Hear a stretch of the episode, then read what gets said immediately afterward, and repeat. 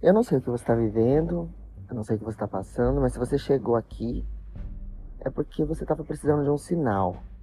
Então esse esse episódio não é para todo mundo, mas é para você que escolheu ficar. Eu sinto que você está vivendo uma situação onde você sentiu que perdeu o controle. Você sentiu que não tem apoio de ninguém, não tem reconhecimento de ninguém. E que as pessoas não estão ligando muito pro que você está vivendo, passando, sentindo. Isso está fazendo você se sentir acuada, meio sem propósito, meio que se perguntando isso tudo vale a pena? Onde que isso vai dar? O que está acontecendo? Eu creio que são essas as mensagens que vêm na sua cabeça, esses questionamentos.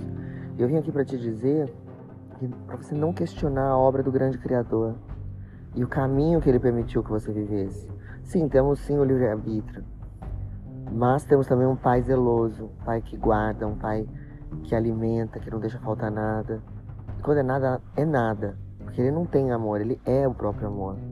Ele é o seu pai, o seu guardião, o seu criador. Ele te desenhou para abundância, ele te desenhou para muito amor.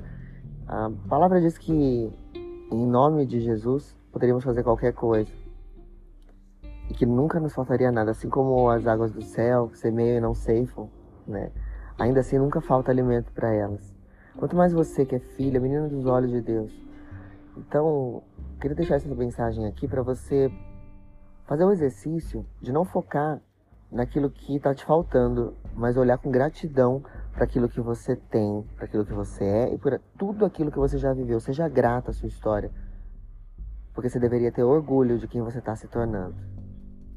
Se essa mensagem te inspirou, se essa mensagem te deu o sinal que você estava pedindo, eu tô todo arrepiado aqui, tenho certeza que sim.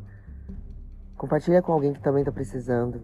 Que a gente faça essa grande rede do Criador, lembrando que não somos só criaturas, somos filhas acolhidas e bem guardadas do grande Pai.